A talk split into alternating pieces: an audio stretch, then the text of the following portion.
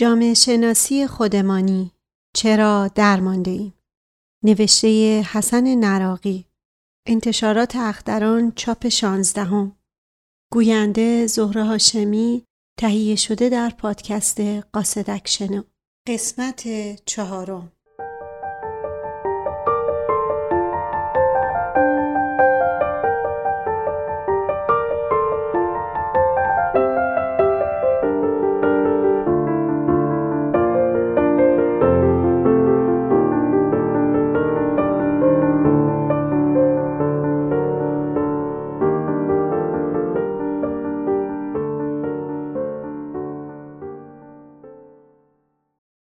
قهرمان پروری و استبداد زدگی ما.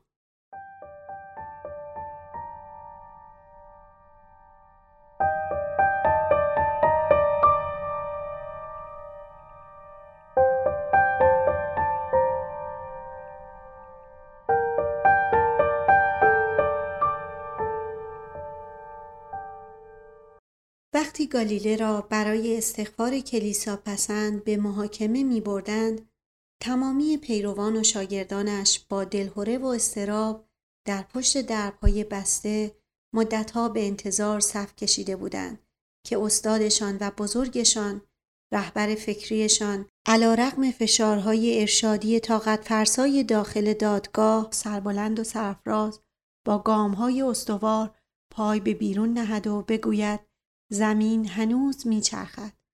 اما دریغ که استاد سرفکنده و پژمرده رنجور از فشارهای تحمل کرده سر از ابراز آنچه که خود هرگز به آن ایمان نداشت آرام و آهسته به قرائت استغفارنامه برای همه آنچه که برخلاف عقیده کلیسا تا به امروز گفته بود پرداخت. آنچه برای پیروانش باقی مانده بود یأس بود و سرشکستگی.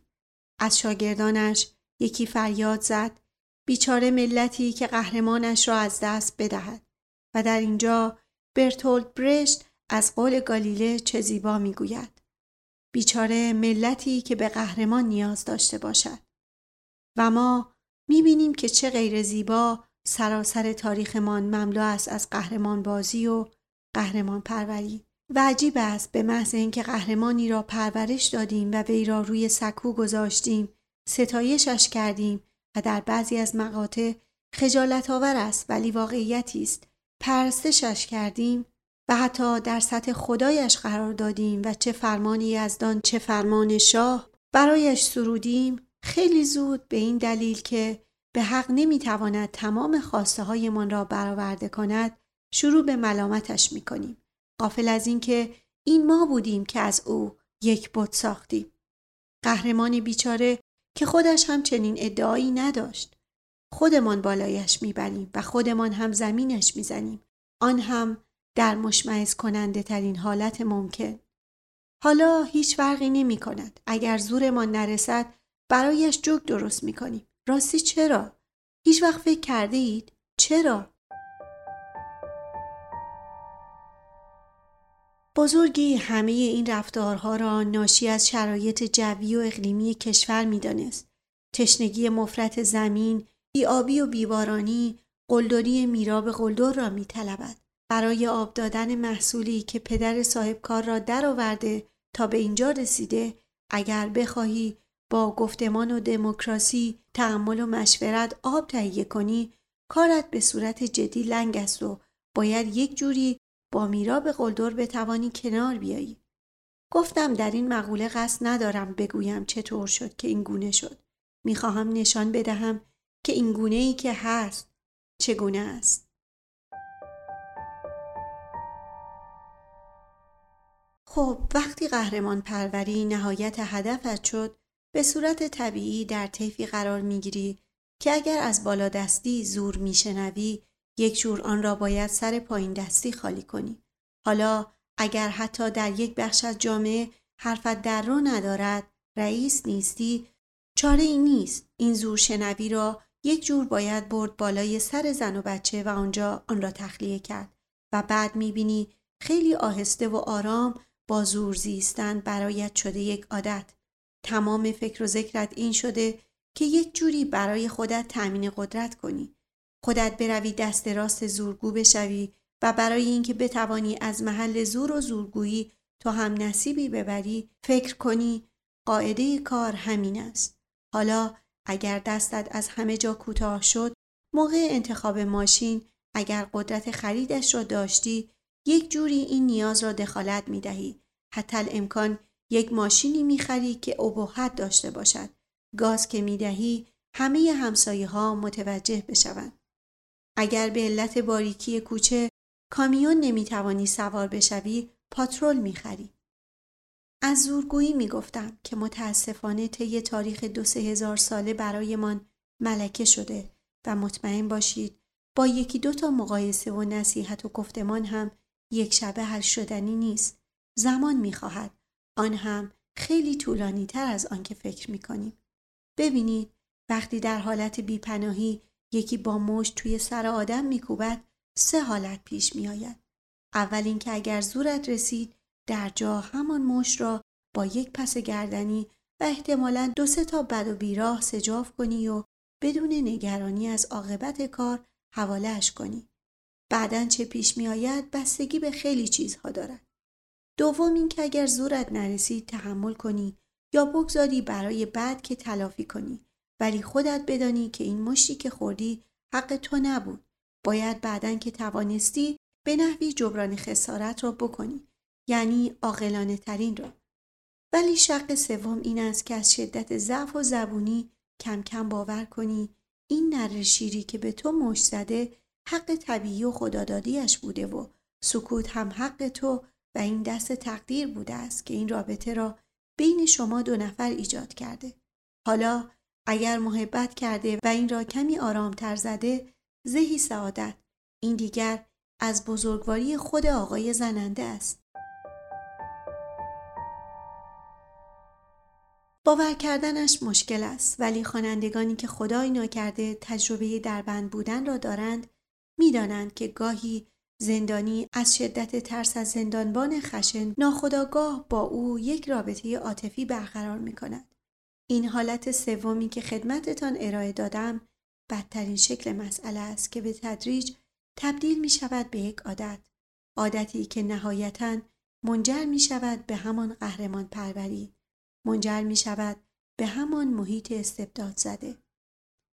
خدا رحمت کند مرحوم سعیدی سیرجانی را که در توتیان هندش اشاره ضعیف به استعداد محیط استبداد زده در پرورش دوباره و دوباره مستبدها دارد و در مقایسه دو جامعه هند و پاکستان می نویسد و بار دیگر این سوال برایم پیش آمد که این تفاوت عظیم حکومت های هند و پاکستان معلول چه عواملی است. مگر نه این است که این هر دو کشور پرورده استعمار دو قرنی انگلستانند و در یک لحظه تاریخی به استقلال رسیدند و شرایط اقتصادیشان تفاوت چندانی با هم ندارند و ریشه های سنتی و نژادیشان هم.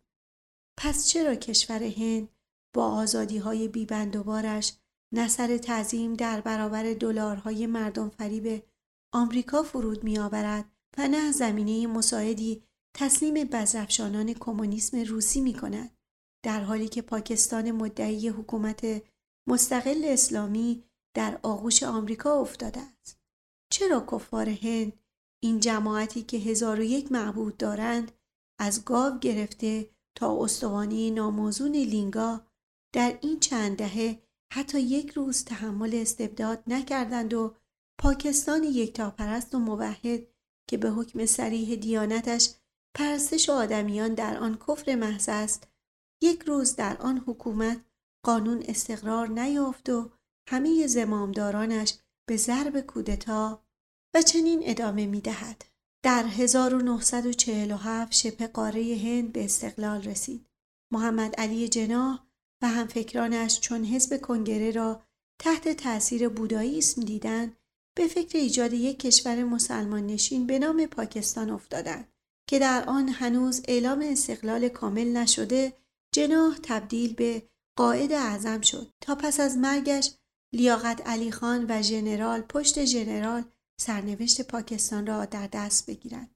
اسکندر میرزا، ایوب خان و یحیی خان و به از استثناهای کوچکی این اواخر باز هم ژنرال ضیاءالحق و همینطور قضیه ادامه دارد اما ژنرال های هندی همه خود را کنار کشیدند تا مشتی فیلسوف پیروپاتال منصب ریاست جمهوری را اشغال کنند آن هم رئیس جمهور تشریفاتی با قدرت اخلاقی از مقوله قدرت معنوی پدر بزرگ ها.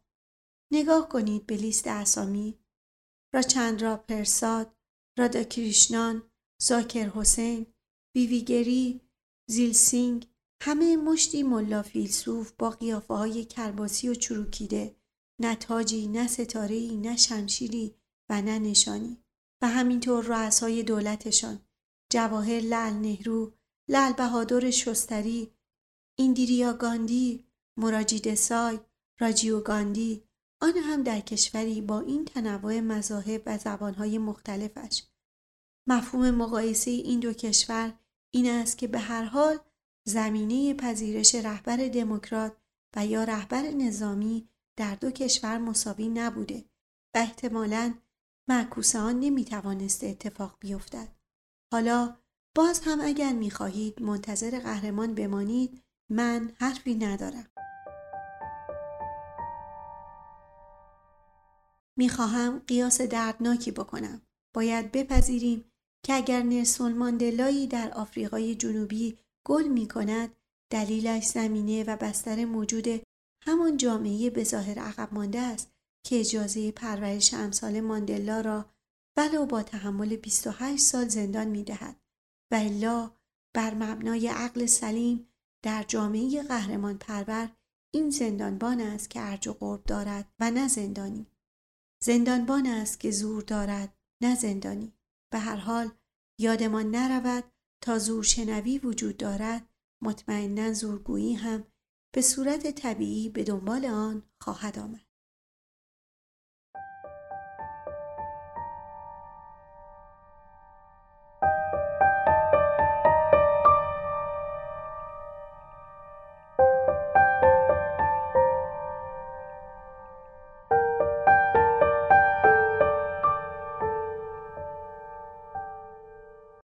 نبیند مدعی جز خویشتن را که دارد پرده پندار در پیش.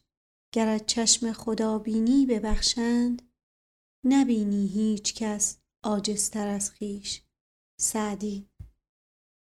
خودمحوری و برتری جویی ما.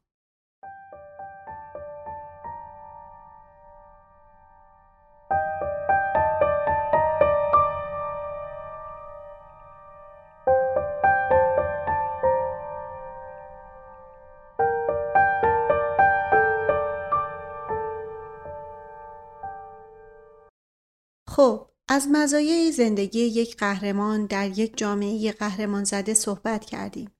این را هم می‌دانیم و طبیعی است که از این همه جمعیت همه که نمی‌توانند قهرمان باشند. پس چاره کار برای اکثریت قریب به اتفاق غیر قهرمان چیست؟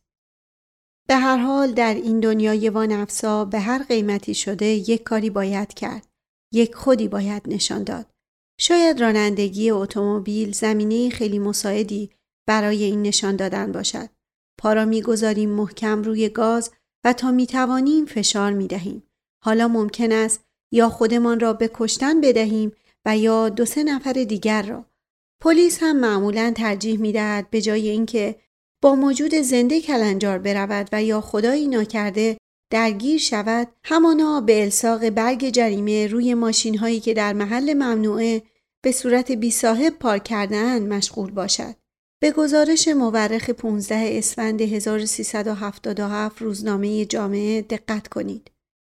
حضور غیرفعال پلیس در جاده ها و نقض قوانین و مقررات نقص جاده ها و نقص وسایل نقلیه موجب شده است ایران مقام نخست تلفات حوادث رانندگی در جهان را به خود اختصاص دهد و اضافه می کند در حالی که نرخ کشته شدگان حوادث ای نسبت به هر ده هزار خودرو در سال 76 برای ایران سی کشته بوده این رقم برای ژاپن یک ممیز چهار دهم استرالیا یک ممیز هشت دهم آلمان یک ممیز پنج دهم مالزی پنج ممیز پنج دهم و فیلیپین پنج ممیز سه دهم نفر می باشد.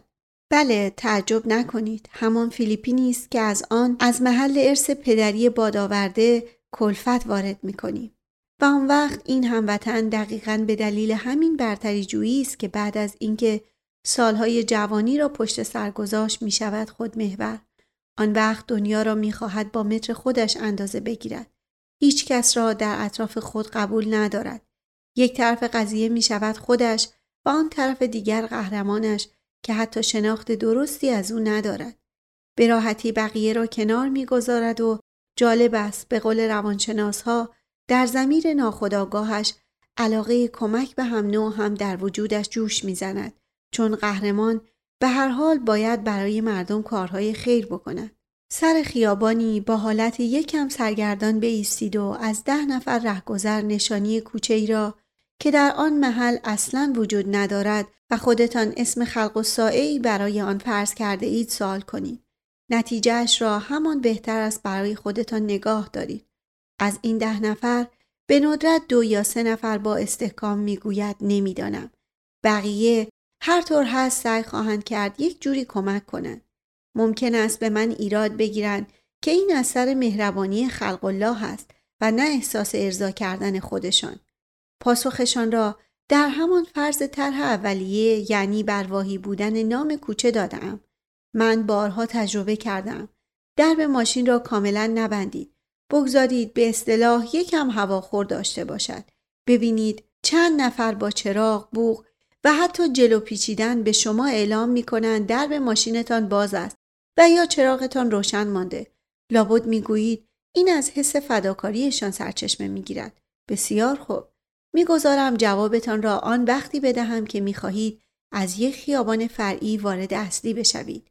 دریق از یکی از همین خیلی فداکارها که با اندکی گذشت بگذارد شما هم به کارتان برسید. دریق شما در جامعه زندگی می کنید که کلمه نمی‌دانم و بلد نیستم کمتر از هر کلمه دیگری به گوشتان می خورد. چطور جماعتی تا قبل از اینکه بدانند که نمی‌دانند به دنبال دانستن خواهند رفت. مگر ممکن است؟ ظریفی از دوستان تعریف می کرد از بسیاری از آدمهای تحصیل کرده دوروبرم پرسیدم که جزایر لانگرهانس کجاست؟ پانوش جزایر لانگرهانس اصلا در دریایی وجود ندارد و جزء اعضای ترشحی لوزالمعده است. ادامه متن گفت باور کردنی نبود آنهایی که می‌دانستند که می‌گفتند ولی باقی بجز یکی دو نفر که گفتند نمی‌دانیم همه سعی کردند از اقیانوس اطلس گرفته تا مدیترانه و دریای مانش این جزایر را یک جایی بگنجانند.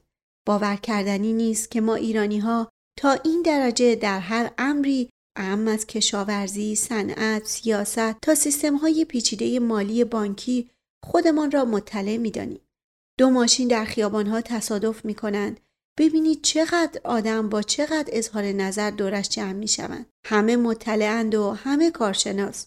خودمهوری و برتری جویی ما باعث شده حتی وقتی در موضع نیاز مشاوری را برای خود انتخاب می کنیم بدون اینکه خودمان بخواهیم کارمان با مشاور به جدل می کشد. چه در حقیقت مشاور می گیریم که تاییدمان کند نه راهنمایی. آقا جان وقتی که پیش دکتر می روی پیش وکیل داوی می روی پیش مکانیک می روی معنیش این است که جنابالی با تمامی علو درجات در آن قسمت محدود کمیتتان لنگ است و به مشاوری نیاز داری که آن خلع را جبران کند.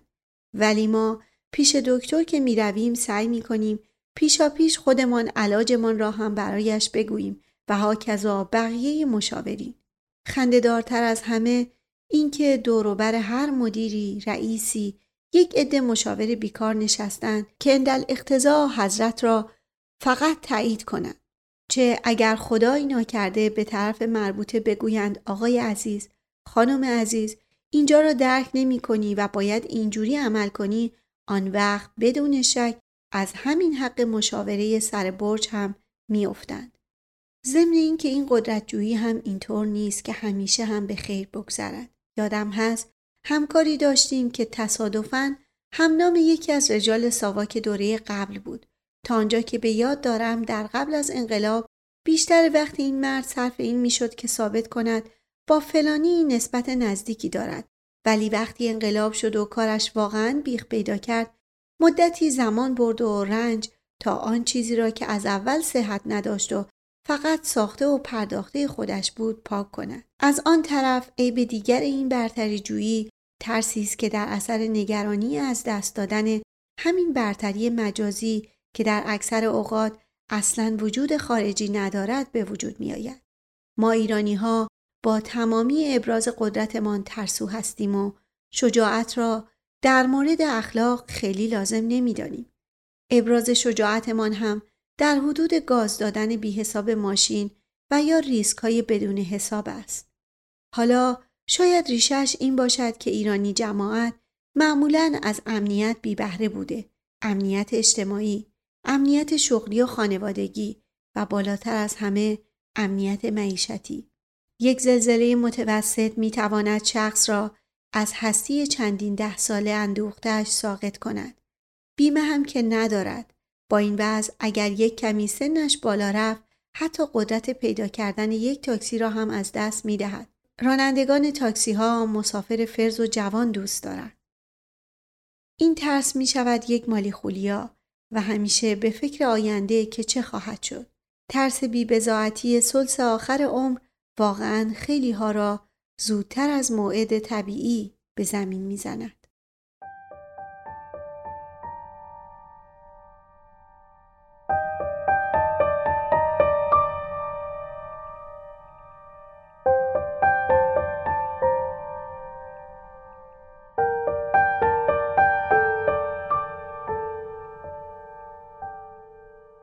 بی برنامگی ما گمان نکنم بی برنامگی ایرانی دیگر مقوله‌ای باشد که مجبور باشم برای اثبات وجود آن پافشاری کنم. کم و بیش همه به این نقیصه بزرگ وقوف داریم. برای کمتر کاری است که برنامه دراز مدت و مدون داشته باشیم. دولتی هایمان هم وقتی صحبت از برنامه دوم و سوم و غیره می کنند چون به هر حال این حرفها را توی کتاب ها خوانده اند توی سمینارهای ریز و درشتی که شرکت می کنند شنیده اند هم خوششان می آید و هم باور دارند که باید اینطور باشد بنابراین می روند دنبالش یک سری اعداد و تاریخ و اهداف را توی جدول قشنگ می کشند و می نویسند و می آورند. ولی بارها خودتان شاهد بوده اید چون بستر مناسبی برای این برنامه ریزی نداشته ایم چون مطالعه کافی روی آن نشده و مهمتر از همه چون تعداد زیادی از مجریان آن اصلا و باطنا به برنامه ریزی اعتقادی نداشتند حاصلش می شود همین که الان جلوی رویمان است. جاده می سازیم. بعد از چندین ده سال می گوییم گسلهای این کوهستان از نظر زمین شناسی جوان است و ما نباید اصلا اینجا جاده می ساختیم. صد می سازیم. گروه بعدی که آمد می گوید اصلا اینجا صد نباید ساخته می شد. هم از خودشان رفع مسئولیت می کنند هم به راه رضای خدا برای گروه قبلی لغمه می گیرند. هاکذا دهها و دهها مثال دیگر که از بعضی از آنها واقعا دیگر می شود در سطح فاجعه ملی یاد کرد. 20 سال پیش یک عده آمدند و گفتند ما باید نفوسمان را زیاد کنیم. ایرانی از نظر کیفیت که الحمدلله مشکلی ندارد. اگر از نظر کمیت هم بالا برود دیگر کار تمام است. دنیا را می توانیم بگیریم. شروع کردن به برنامه تکثیر خانواده. اینجا و آنجا چهار تا اعتراض هم که بلند شد یا صدایش را در نیاوردند و یا خفهش کردند. 20 سال گذشت. تازه فهمیدند که برنامه ریزی از جمله برنامه کنترل جمعیت یعنی چه؟ این لشکر کاملا معصوم و بیگناه نور چشمی ها که ناخواسته دعوت شده و به این واویلا سرا پا گذاشتند چه عاقبتی دارند. جالب است که حتی بعد از فهمیدن هم حاضر نشدند این امر را یک باره و با شفافیت اعلام کنند. اول وقتی این بچه ها شش ساله و هفت ساله شدن متوجه شدن مدرسه ها را باید در اکثر جاها سنوبتی و دونوبتی بکنند. حالا تا کوچک بودند یک مقدار غذا می‌خواستند و مدرسه و کمی لباس. آن وقتها از محل ارسیه آبا اجدادی می‌شد یک بلایی سرش درآورد ولی همین که بچه که مثلا نیازهایش در هشت سالگی با ماهی پنج هزار تومن تمین می‌شد وقتی 22 ساله شد زن می‌خواهد شوهر می‌خواهد جهیزیه و خانه می‌خواهد و از همه مهمتر شغل می‌خواهد. شغل را دیگر نمی شود مثل گندم اینور و آنور پول زیاد ترداد و خرید. شغل را دیگر باید تولید کنی و خودتان بهتر می‌دانید که ایجاد یک شغل ساده چقدر هزینه دارد. کپن فروشی و دکهداری را من شغل نمی‌دانم. در یکی از این کشورهای تازه عقب افتاده ببخشید تازه استقلال یافته اتحاد جماهیر شوروی دیدم در حدود 20 تا خانم ردیف کنار خیابان ایستادند و دست هر کدامشان دو قرص نان است و ساعتها منتظر مشتری ماندند تا همین دوتا نان را به او بفروشند. همهشان مشغول بودند. نه این قبیل کارها را می‌توان شغل نامید و نه آن فروشنده ها را شاغل. پانوشت این صحنه را بعدا دیدم آقای مخملباف در فیلم سکوت خود به زیبایی تصویر کرده است. ادامه متن روزنامه شماره 101 نشاد به نقل از معاون امور بهداشتی وزارت بهداشت و درمان می آورد همکنون یک سوم مواد غذایی مورد نیاز کشور از خارج وارد می شود.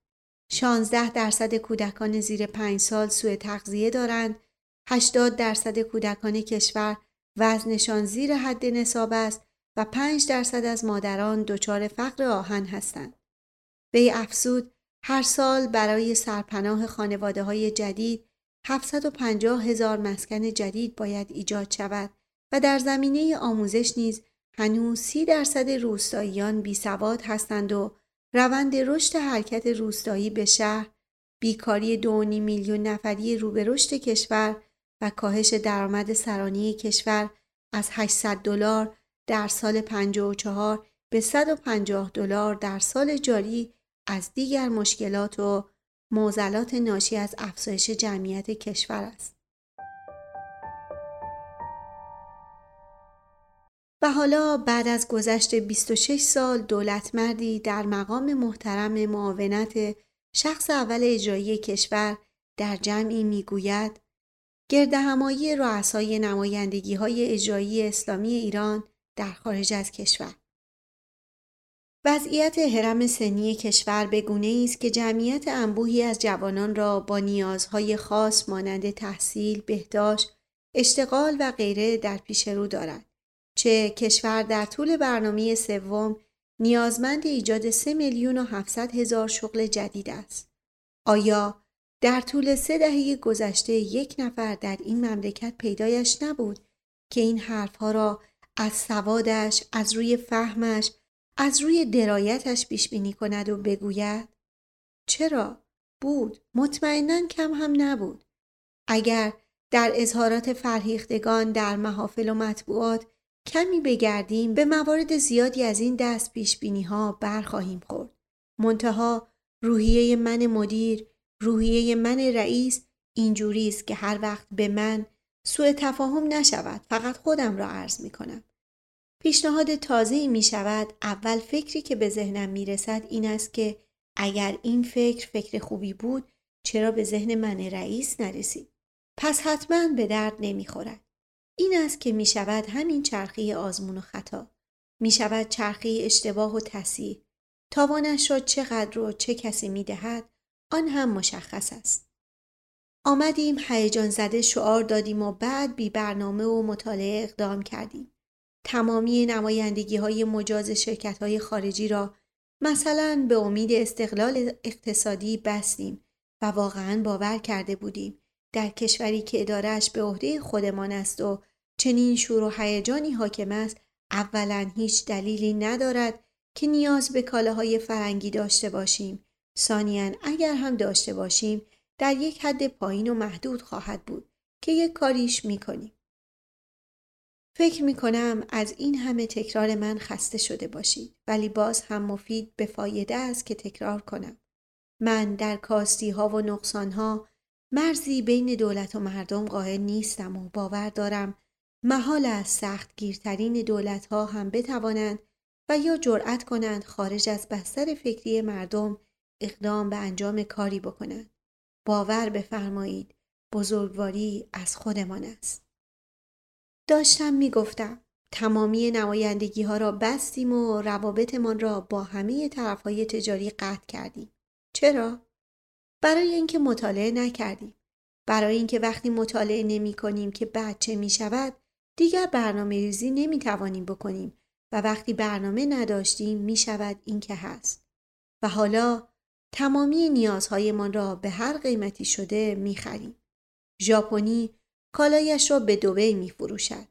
دوبی تخلیه می کند و بار لنجش می کند و به کیش می فرستد. آنجا تخلیه می شود. دوباره بار می شود. می رود توی مغازه های کیش. مسافر تهرانی می رود.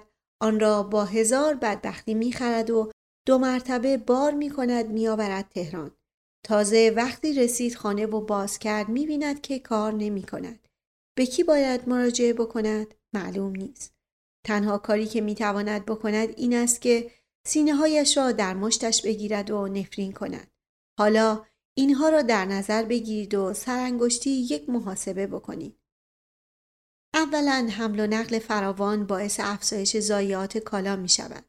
ثانیا خرید و فروش های فراوان و تأمین سود این صداگران بر روی یک کالای مشخص باعث افزایش بیرویه قیمت کالا در آن سوی خط مصرف کننده می شود و از همه بدتر این حجم عظیم کالا چون به طور عمده و یکباره از تولید کننده خارجی خریداری نشده بلکه به دفعات و هر بار در حجمی اندک و از واسطه خریداری می شود دلیلی ندارد به عنوان خرید انبوه شامل تخفیف ویژه نمایندگی رسمی شود و دست آخر اینکه وقتی جنسی را فروختی و مسئول عواقبش نبودی چه دلیلی دارد که در تأمین جنس خوب خودت را به زحمت و خرج بیاندازی؟ از یک کشور دست هفتم یک جنس را با مارک تقلبی دانسته یا ندانسته می‌خری و میآوری. از خدمات بعد از فروش که دیگر بهتر از حرفی نزنی ولی خب این همه ضرر و زیان را آمریکایی ها و سوئیسی ها که پرداخت نمی کند. بالاخره تمام ملت باید دست توی دست همدیگر بگذارند و هزینه این کارها را پرداخت کنند. واقعا این همان از تولید به مصرف است که حرفش را می زدیم. این می شود آینده ننگری، برخورد احساسی، بی برنامگی. و نهایت آنکه برای تمامی معضلات و مشکلاتمان راه حل فوری و فوتی و برای همین امروزمان می خواهیم. فعلا مشکل شرکتی که من مسئولیت اداری آن را دارم حل شود تا فردا. و اما برای فردا اولا معلوم نیست من سر همین کار بمانم. ثانیا خدا بزرگ است. یک کاری می کنیم. حدود چهل سال از فریاد می‌زنیم و از مهاجرت بیرویه روستانشین به شهر گله و انتقاد می کنیم. ضمن اینکه همزمان و به موازاتش همه چیز را از روستا دریغ کرده و در خدمت شهرنشین مصرف کننده قرار می دهیم.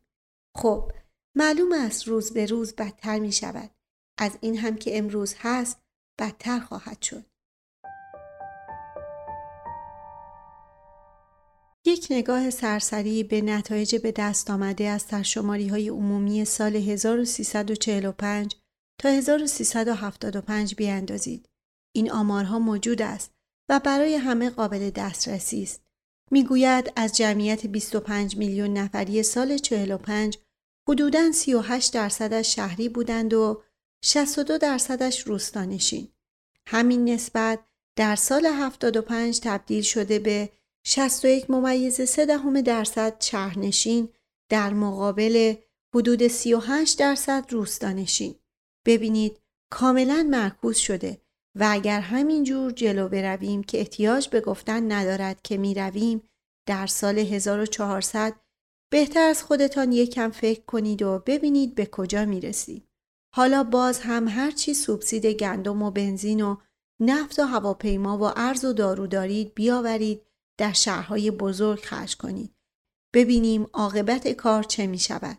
اینجاست که می گویم ما چه در سطح شخصی و چه در سطح مملکتی برنامه نداریم.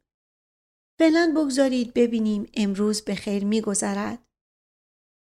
یک اشاره کوتاه دیگر می کنم و از مبحث جمعیت می گذرم.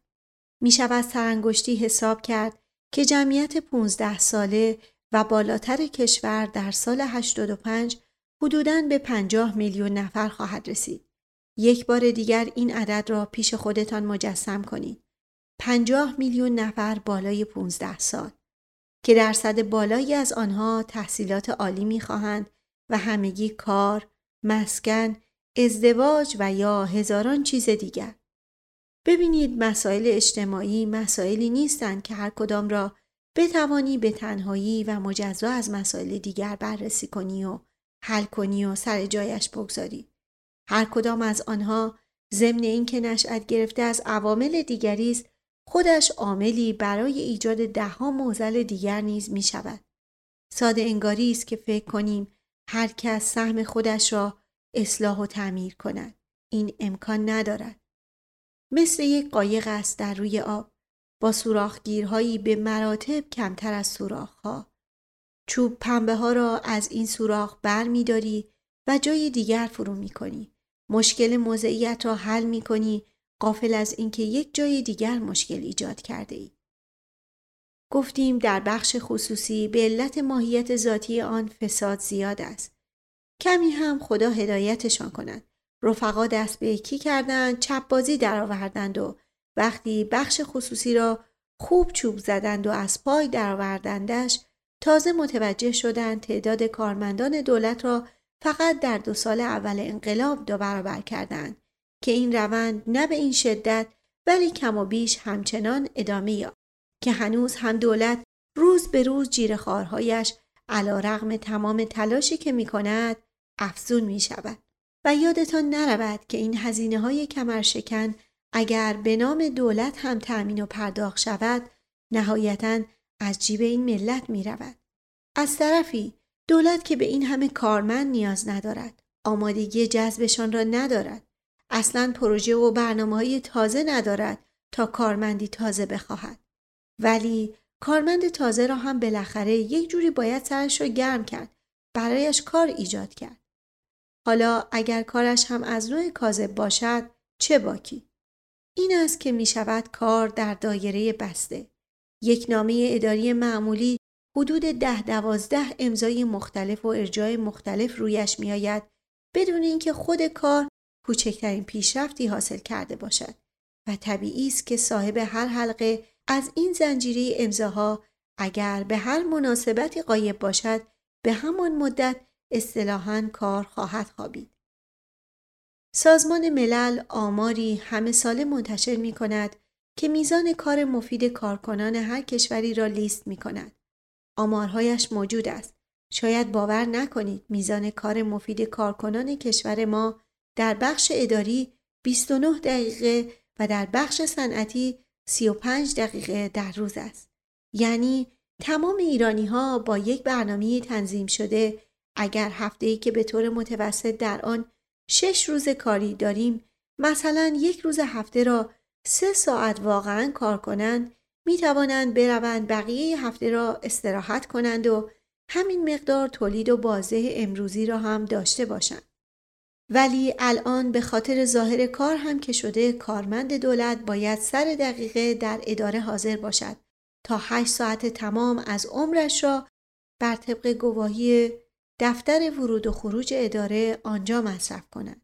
اما برایند این هشت ساعت اطلاف عمر بر طبق آماری که در سال 1998 توسط همین سازمان ملل منتشر شده در ایران 33 دقیقه است. دقت بفرمایید 33 دقیقه در روز. تازه این کار به درازا کشیدن در ادارات فقط یک روی سکه تورم کارمندی است. روی بزرگتر و پرخرجترش این که اگر همین تراکم در سطح بالاتر از کارمندهای معمولی شکل گرفت یعنی در سطح رئیس و مدیر کل و بالا بالاها اتفاق افتاد همدیگر را که نمی‌توانند تحمل کنند. اگر نتوانستند از پس هم بر بیایند می‌روند برای متقاضی جدید اصلا یک سازمان جدید دیگر به وجود می آورند. از معدود ضرورت های این ایجادها بگذرید. می شود یک سازمان موازی و این سازمان های موازی و این بروکراسی ورم کرده بلایی بر سر کشور آورده که نگو و نپرس. ببینید در این کشور همزمان چند سازمان و به طور موازی به کار داد و دادخواهی مشغولند. وزارت دادگستری، دادگاه های انقلاب، دادگاه های نیروی مسلح، دادگاه های تذیرات حکومتی، دادگاه های ویژه روحانیت، دادگاه کارکنان دولت و نمی‌دانم هنوز هست یا نه دادگاه های مستقر در شهرداری ها و به نوعی اگر بشود آن را هم در ردیف این دادگاه ها آورد که خودش هم زندان داشت و هم بازجو وزارت اطلاعات را خب معلوم است این سازمان های موازی بالاخره کارشان به هم گیر می کند. اصلا برای اثبات و در نتیجه تداوم وجودشان موظفند برای خودشان خوراک کاری ایجاد کنند. در نتیجه کارهایشان، وظایفشان همه به هم تلاقی می کنند. در یک شهرستان کوچک اینها اکثرا همدیگر را می شناسند. با همدیگر رقابت هایی دارند. خورده حساب هایی دارند و در بسیاری از مواقع برای یکدیگر کارشکنی می کنند و کاسه کوزش هم قاعدتا سر ارباب رجوع و مردم شکسته می شود. کسانی که در کار بازرگانی خارجی دستی دارند شاید بهتر درک کنند که من چه می‌گویم. دوستی می‌گفت برای واردات کالایی وقتی از این اداره به آن اداره و از این واحد به آن واحد می‌رفتم برای اینکه موقع برگشتن گم نشوم مجبور شدم مسیرم را در این اداره ها دقیقا به صورت یک شجره ترسیم کنم. حدوداً به 16 مؤسسه و وزارتخانه جدا از هم از مراجعات مکرر درون سازمانی میگذریم. مراجعه کرده بودم. از بانک خودش گرفته تا بانک شعبه اصلی و بانک مرکزی، وزارت بازرگانی، صنایع، جهاد، اتاق بازرگانی، دارایی، گمرک و اداره استاندارد و هاکذا و غیره و غیره. ولی از بین این اسمهایی که به من می‌داد شاید باورش برایتان مشکل باشد. حوزه علمیه چیزر شمیران هم بود.